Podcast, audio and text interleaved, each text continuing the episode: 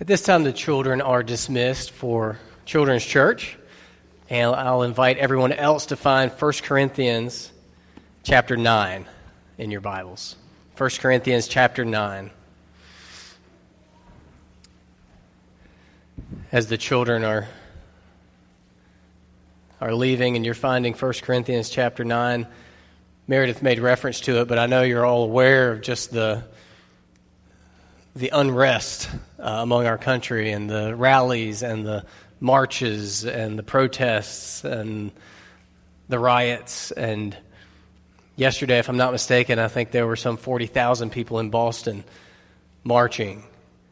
And people are shouting, and you see it on social media and you see it in the news. And I'm not going to preach about all that this morning. We're working our way through 1 Corinthians, and we happen to be in chapter 9. But central to all that that we see going on is this concept of rights. And central to chapter 9 in 1 Corinthians is this concept of rights. And we care a lot about rights as Americans and as a country. I think you see that. We talk about the right to free speech, the right to equal treatment, the right to life, the right to choose, the right to bear arms, children's rights, animal rights, workers' rights, civil rights. And then we have the more unspoken rights that we care about. We feel that we have the right to a peaceful home, and when that's impinged upon, we're upset by it. Teenagers feel they have the right to a cell phone. And if they're asked to silence it or put it away, they feel that their rights have been trampled upon. After a hard day of work, many of us feel we have the right to a bowl of ice cream at the end of the day. We feel we have the right to be heard, the right to age with dignity, this idea of rights is behind a lot of the things that we say naturally, like, that's mine, or I was here first. We're appealing to rights that we all think that we should agree upon, that we have. We have rights. When I'm outside on a Saturday morning in our otherwise quiet neighborhood, and our neighbor with the insanely loud motorcycle drives past, and my brain rattles from how loud it is, why does that aggravate me? It's because I have this almost uh, unspoken feeling that I have the right to a quiet Saturday morning. And he's impinging on my rights. Rights is central to how we think about life and our quality of life. But the question we need to wrestle with this morning, and that's what this text will help us do, is how are we as Christians supposed to think about rights? Not just Americans or just people, but as Christians, whose world has been completely turned upside down by Jesus Christ, who are completely new creatures, now having the mind of Jesus Christ, who himself let go of the right to be in the form of God and came down to be born as a human and gave his life. How are we to think about rights? Surely it's different from how non Christians think about rights. Everything is different for us as Christians. So, how are we to think about this concept of rights? Last week, we looked at how the Corinthian Christians in chapter 8 were arguing about their right to eat food that had been sacrificed to idols. The more educated Corinthian Christians thought it's not a sin, we have every right to eat this food. Those who were considered, in Paul's language, weaker Christians felt like it was sin. And so there was this big argument about this right, about this food. And Paul addressed that in chapter 8, and his conclusion summed up pretty well in chapter 8, verse 9, he says basically, you do have this right. You can eat this meat sacrificed to idols, but take care that this right of yours does not somehow become a stumbling block to the weak. So we saw all that last week, and we won't rehash it, but basically he said, yes, this right is legitimate. You do have this right, but be careful that in enjoying your rights, you don't hurt other people and become a stumbling block to the weak. And then this chapter, he expands on this idea of how Christians hold their rights and really delves into it in a more detailed way, drills down on it. He shows his own personal perspective on a Christian's disposition to his personal rights. Now, I think it's really going to be helpful for us to read this passage together this morning in light of everything that's going on in the world, in light of what may be going on just in your own households. But before we read it together, let's pray we desperately always need God's help, not just to understand His Word, but to genuinely receive it and be transformed by it. So if you'd bow with me, I'll pray representing us. Father, thank you for your word and giving us this weekly rhythm of gathering around it. Help us to focus, help us mentally to receive it and understand it, but help us to spiritually receive it and be transformed by it and how we think and how we view the world and how we view our own personal rights and how we view the people around us. Help us to think with the mind of Christ. Please help us now. Help me serve your people well. Let your word speak clearly and powerfully to us. In Jesus' name, amen. Thank you. The first thing we're going to notice as we get into chapter 9 is that Paul definitely had rights. The Corinthian Christians had rights and they were sensitive about them. And Paul, as he gets into chapter 9, the first thing he wants to make clear is he definitely has rights. Let's look at the first three verses, and you'll see what I mean. 1 Corinthians 9, starting at verse 1. He writes, Am I not free? Am I not an apostle? Have I not seen Jesus our Lord? Are not you my workmanship in the Lord? If to others I am not an apostle, at least I am to you, for you are the seal of my apostleship in the Lord. This is my defense to those who would examine me. So he's in essence saying, You guys are all worked up over your rights. Let me tell you about my rights. Let me teach you about how a Christian should look at rights. Think about what rights I have as an apostle. I have seen the Lord Jesus Christ. Have any of you guys seen the Lord Jesus Christ? I am an apostle. Are any of you guys apostles? You are my workmanship. In other words, I founded your church. Did any of you guys found your church? If anybody in your church culture has rights, it would be me. So imagine if Paul had founded Doolin's Grove Church and he came through the doors today. The Apostle Paul somehow through time travel, somebody had gone and brought him to 2017, or, or, or, actually the 1800s when this church was founded, and he planted the seeds of the gospel here in this part of Charlotte, and this church grew from that, and we all were fruit of his gospel sowing back then, and then he came in this Sunday, right now while I'm preaching, he walked in. Well, he would definitely have the right to take the pulpit and preach to you. I would gladly close my Bible and sit with you he could preach. He could have that right. He saw Jesus. He's an apostle. He founded the church. If he came to the fellowship time, he definitely would have the right, if he wanted to, to get to the front of the line to make sure he got the flavor bagels he wanted. He's the apostle Paul. He could definitely get the last of the best kind of donut. He could have these rights. He's the apostle Paul. Now, what rights did he have in mind here as he begins to teach them about rights? Look in verses 4 through 6.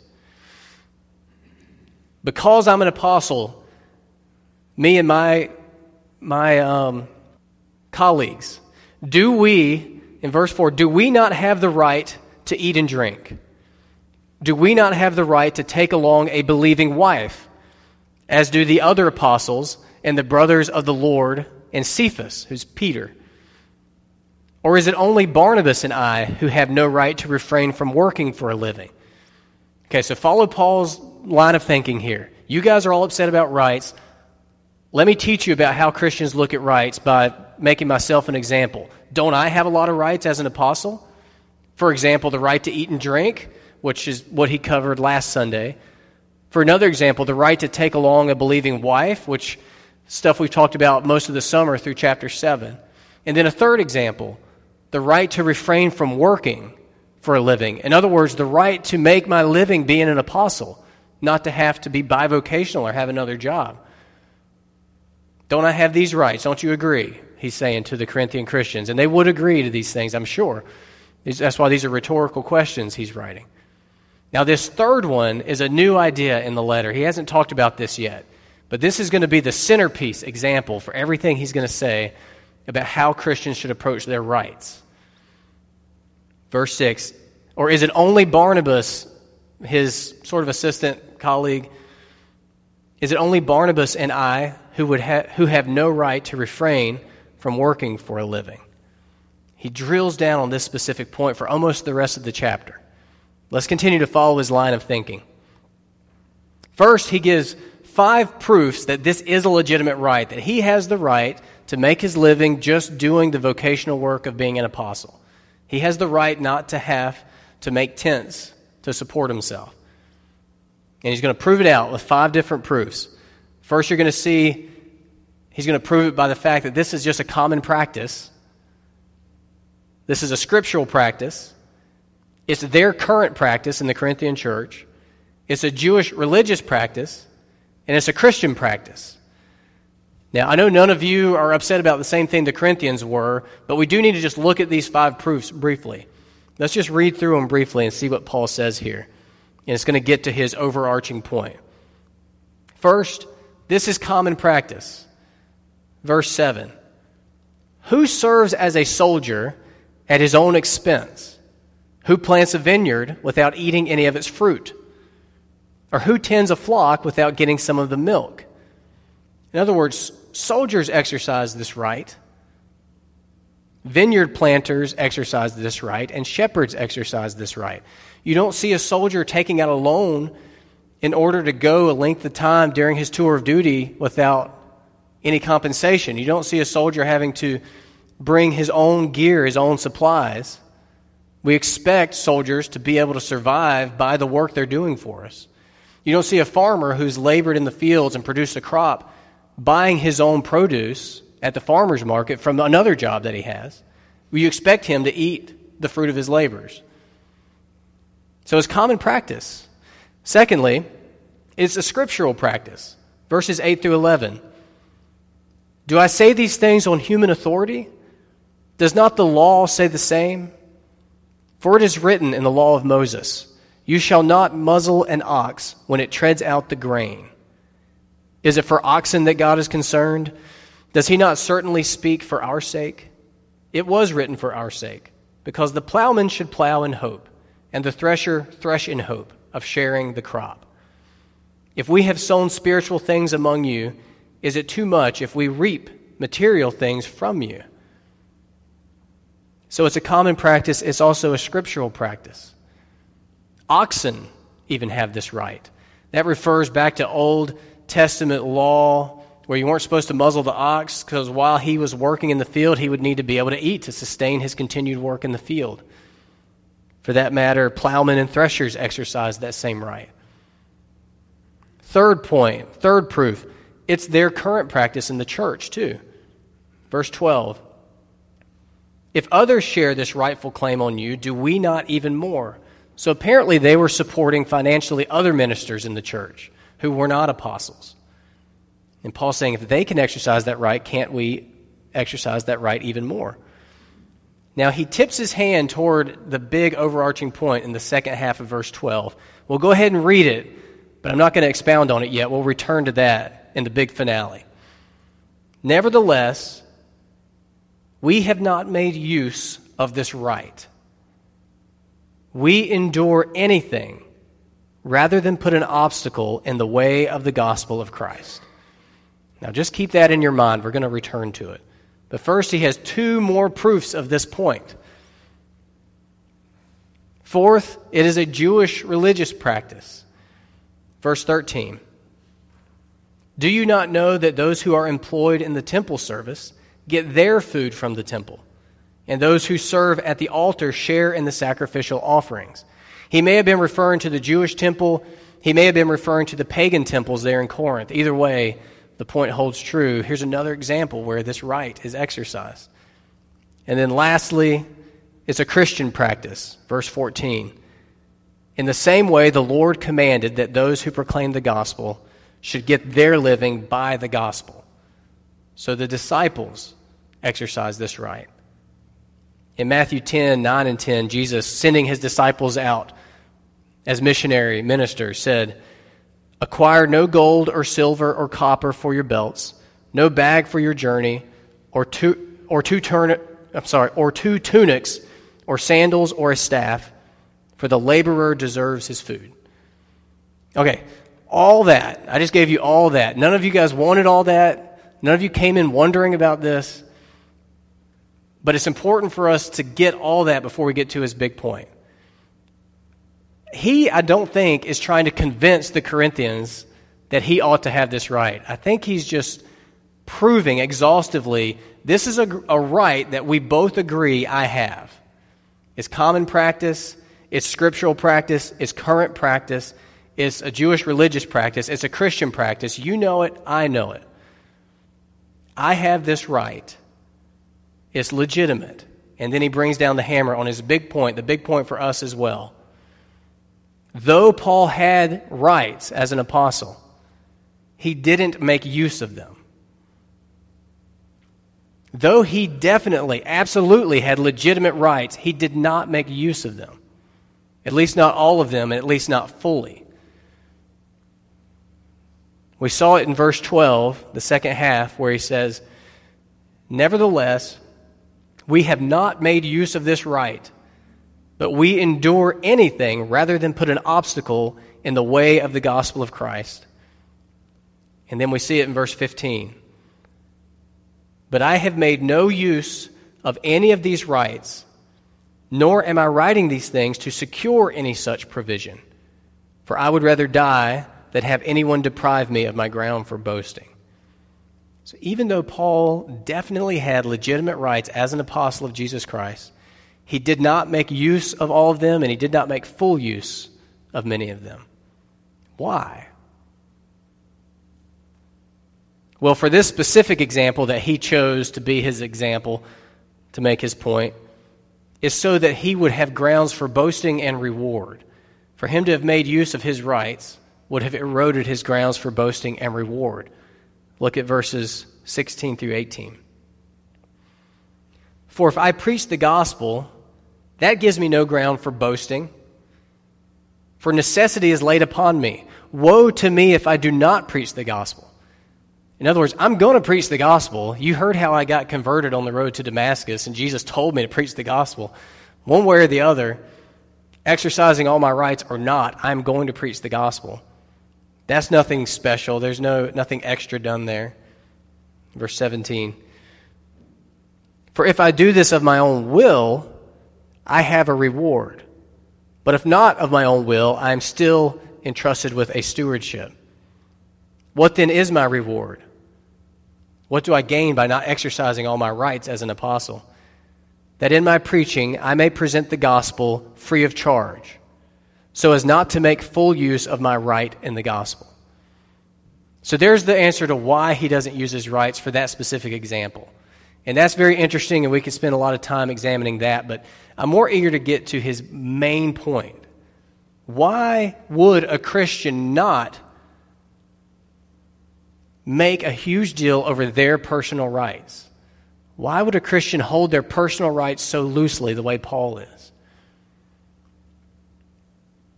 For that, we need to read verses 19 through 23.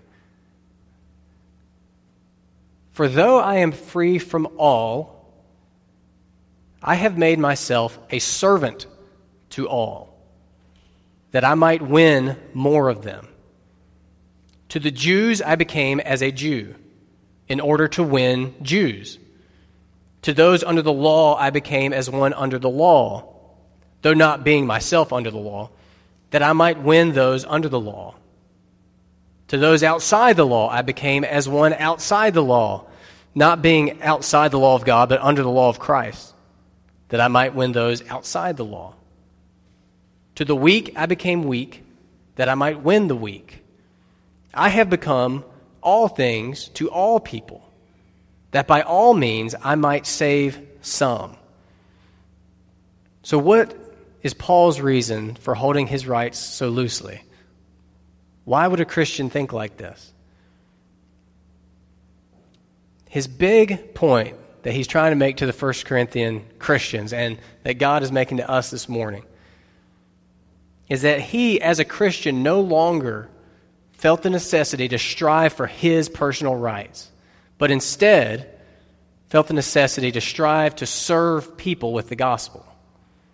And wherever those conflicted, serving people with the gospel wins out. serving people with the gospel is always more important for the Christian than exercising his or her personal rights. Any rights that might have hindered Paul's ability to share the gospel with the people he was called to, he let go of immediately. They were no priority to him. So at the beginning, we asked, how should we as Christians think about our rights? Surely it's different from how the world thinks about its rights. And here we find the answer. We think about our rights, our personal rights, as secondary to the gospel. The most important thing to us as Christians is proclaiming the good news of Jesus Christ.